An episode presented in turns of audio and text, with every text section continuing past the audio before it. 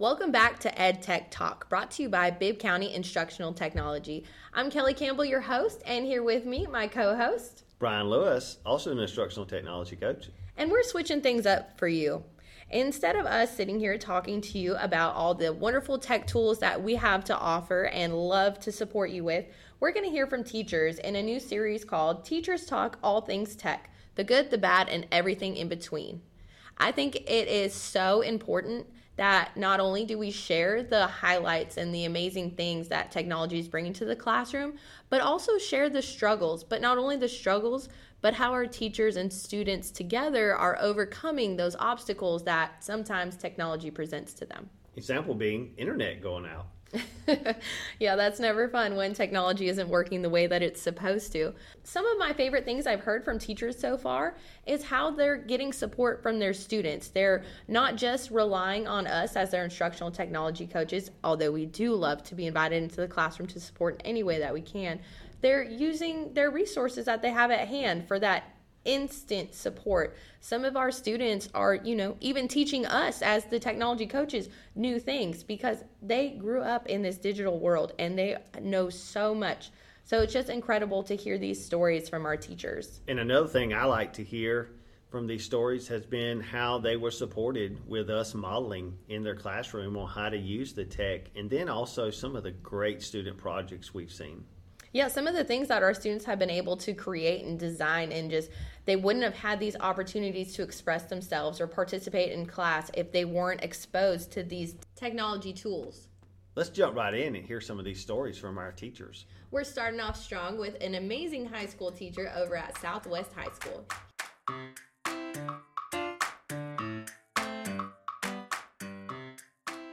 To welcome our guest today.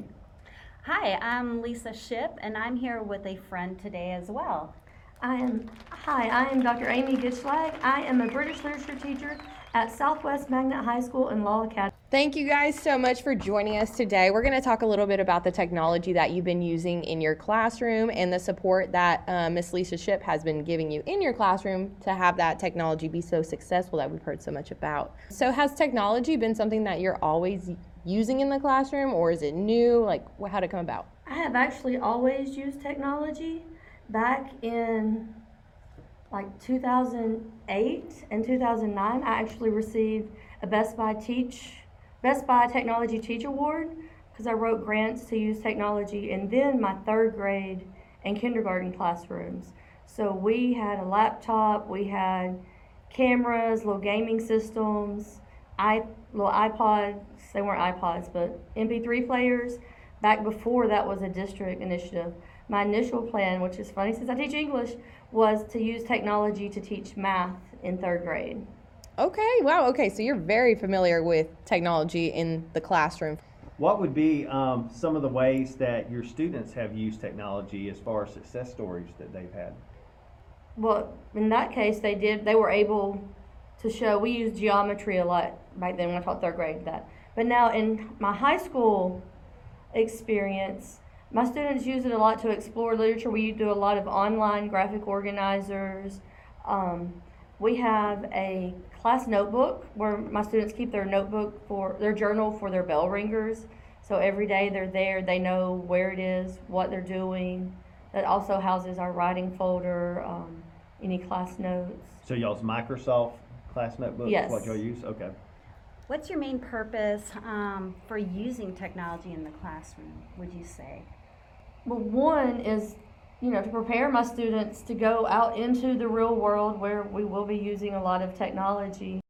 And it also teach what I need to teach while not having to worry about copies, papers. I'm not stuck with like a thousand papers I'm having to grade, but I still grade it all through Canvas. I put all the rubrics that I would have done are built into Canvas, so I can just click and grade. Sounds like a big time saver for you also. It is, and it's also, I mean, I still have to do the grading. I still grade sometimes out of school, but I'm not sitting in a point, in somewhere waiting with a stack of papers going through. I can pull out my phone, go to the Canvas app, and just access and grade everything right there on the go, and send my kids immediate feedback and immediate, um, like if I have comments, questions, I don't have to wait until I see them in class next time. So many times I've entered your classroom, Amy, and I've seen such good things going on. Yes, Amy, it sounds like you have some really awesome things happening in your classroom. Would you care to share any information about how you transition from offline learning to technology-based lessons to share with teachers that might feel a little uncomfortable or intimidated with technology, finding those small ways to bring it in before like taking on an entire project that is solely technology? Even my technology projects usually have some type of offline component. Um, We recently wrote an essay, and we did a lot of our work in online using Word or on the computers, but we started with pencil and paper doing graphic organizers. I found that my students need a, a mix. They need some things on t- computers, technology, and they need some things just good old paper and pencil, and it keeps them more engaged. Yeah, absolutely. Um, that's a great point to bring up with personalized learning. We need to be having our classroom set up in a way that works best for our students. Maybe not best for us, but what's best for them. I could also see, though, you were talking about that, if you were, we can do graphic organizers in a ton of different products that we have in Bibb, but mm-hmm. for that moment, your students needed that more tactile type of instruction there where they can actually touch and move. Right, and we use some of the online graphic organizers and different things, and sometimes all of the graphic organizers I do on paper, I also have them on the computer, so they can use the annotate tool in Canvas or um, put it in Word and type in it. So I try to make it, going back to personalized learning, multiple ways to to access the material and to share their knowledge. And you spoke a little bit earlier about you saw an increase in student engagement when you were going back and forth between technology and on paper. Um, what are some tech tools that you use to engage your students? Well, I use um, Class Notebook. That's our daily bell ringer. Um, one that they're begging for right now is we use um, Blooket sometimes. um, that one, what I really like about it is, you know, doing some of those different games. The one that my students had the most fun was, was Gold Rush, where they were trying to earn the money and then stealing the money. Well, what I was seeing, they all had different um, I let them use their own nicknames as long as they were appropriate, but I walked around and I knew what everyone's nickname was. The people that kept rising to the top based on the amount of gold they had were not, they were some of my lowest students, but they were answering enough questions right and making the right choices, and they were feeling success. And the looks on some of the faces, because as I say, I knew who it was. Everybody else is like upset, like, who is so-and-so? You just stole all of my money. They weren't saying it, but I'm like, uh-huh, I see you sitting over there in the corner. And it was nice to have my P E C students and my struggling students to be, feel successful. Now, they didn't have the highest percentage correct when I looked at the breakdown, but they had high enough percentage correct that they were able to get the gold and to take the gold. And it was very engaging. And as I say, they're wanting to, to do more. They didn't realize that they spent a class period talking about theme because they were too worried about playing their game. Exactly, and with Blooket, what we've seen like across the board is K through twelve. Like it is something that everybody's loving. I love when I get to do it at like a faculty meetings with some trainings and things, and just teachers getting so into it, stealing each other's, whether it's the hacking one or it's the Gold Rush one. Blooket is just a really great tool to increase that engagement. Well, the main thing that we noticed about it also was that just that student engagement increased tremendously just by using that simple online tool. So let me end it with this. What's one piece of advice that you would give to a new teacher or a teacher that is a little hesitant to use technology in their classroom? First thing, don't be afraid to do it, because sometimes things don't work. Um, I've had students like, wait, that's wrong. I can fix that for you. And when that happens, I'm always like, please, but you can only fix it if you tell me what you did, so if you teach me. But the big thing is to change when something doesn't work, because what works for one class period doesn't always work for the next class period. That is absolutely true. And I love how you brought up letting your students help, because even us working in technology, when we go into classrooms, we're still learning things that the students are able to show us and teach us. So that is a really great resource that you have on hand all the time, as well as reaching out to your instructional technology coach. Miz Shipp helps me quite a bit. Um, like when I started, first started doing the um, bell ringers in Class Notebook, I was having a problem that things were disappearing. So we worked together to figure out that, oh wait, we need to set this as a background so that when students delete their text, they don't delete the, all of their work.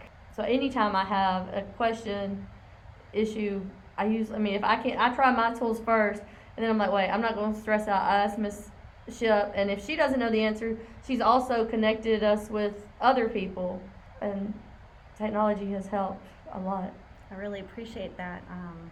because I think it's true, as instructional technology coaches, we don't always have the answers either. So we make make sure that we work as a team here at Bibb County and are able to um, get back with whoever has the question and lead them in the right direction. Well, thank you both so much for joining us today. It was a pleasure, and I loved hearing all of the technology that you're implementing and the success you've had with it. Thank you. That was an awesome interview, and I feel like we were able to learn so much about the way that technology is being integrated over here at Southwest in the high school classroom. Um, I'd like to take a moment and kind of just reflect over what we just discussed. Brian, do you have any insights? Big one for me, again, it just goes back to that relationship. I think as much as we can use our students to help us, and they feel like they're part of the class and you're all a group trying to work together. I think that's what I got from her um, talk yesterday, was how much she let her kids help her. And I think if you do that, then you're building that community inside of there, so you're building a team. So. And with that, like, she's preparing her students for the real world, but not just necessarily with the technology, but when we're working in a team and you're in your career setting, you're going to be working with people all different ages. So you need to be comfortable working with somebody who's twenty years older than you or twenty years younger than you, and being able to ask those questions. and being um, able to ask those questions and not feel intimidated, but understand that every person on your team brings something to the table. They benefit it in a way that you don't. Yeah, it's just like our team. I mean, we have to work together even though we're at five different locations, and we still have to come together and be able to collaborate and work together and trust each other in our job. And what um, happens in the classroom can be shared with other teachers, just like we share when we go to other schools. So um, one thing I know Miz Gitchlack is really good at is sharing her content, and so I love that about her. Well, one thing I liked about the interview was she's using our products that we support, like Microsoft, and she's not trying to reinvent the wheel anywhere. She's saying, this is our products, we're going to use it, like Class Notebook in Microsoft. That was a great product that she seems to have really mastered in her classroom. I feel like we all have a lot we can, like, we can learn from her with Class Notebook, because that is one thing that Microsoft has to offer that not a lot of people want to take on. Exactly.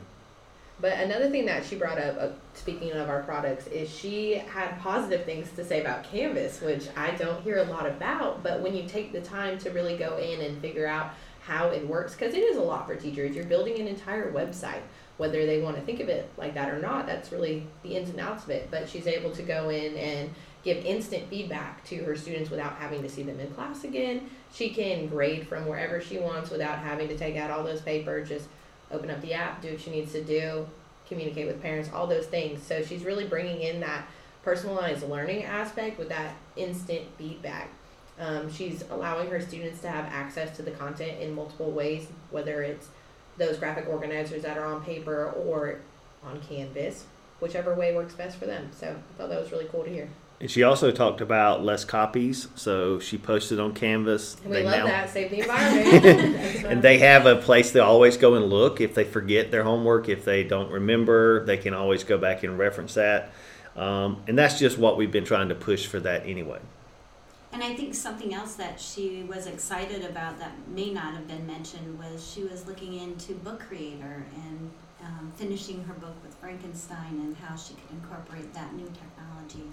So I'm really excited for her to try this. And, and that's the beauty of it. Like, once you have success with technology, you get comfortable with those products, and then you start looking for more. Like, how can I engage my students more? Where can I let them show their creativity even further? So being willing to take on a new product is amazing. one of the big things that I see a lot is that we get stuck in a product and we use that too much and the kids get tired of it. Example being Kahoot. Teachers use it, use it, use it, and the kids kind of, you can see a Kahoot game come up and they're like, oh no, not another one. But if we can change it a little bit and give them a different platform, that seems to bring the interest back. Exactly, and I really don't think we could have asked for a better first interview for our new series, Teachers Talk All Things Tech, the good, the bad, and everything in between. I'm looking forward to releasing our next episode featuring two teachers from Miller Magnet Middle School.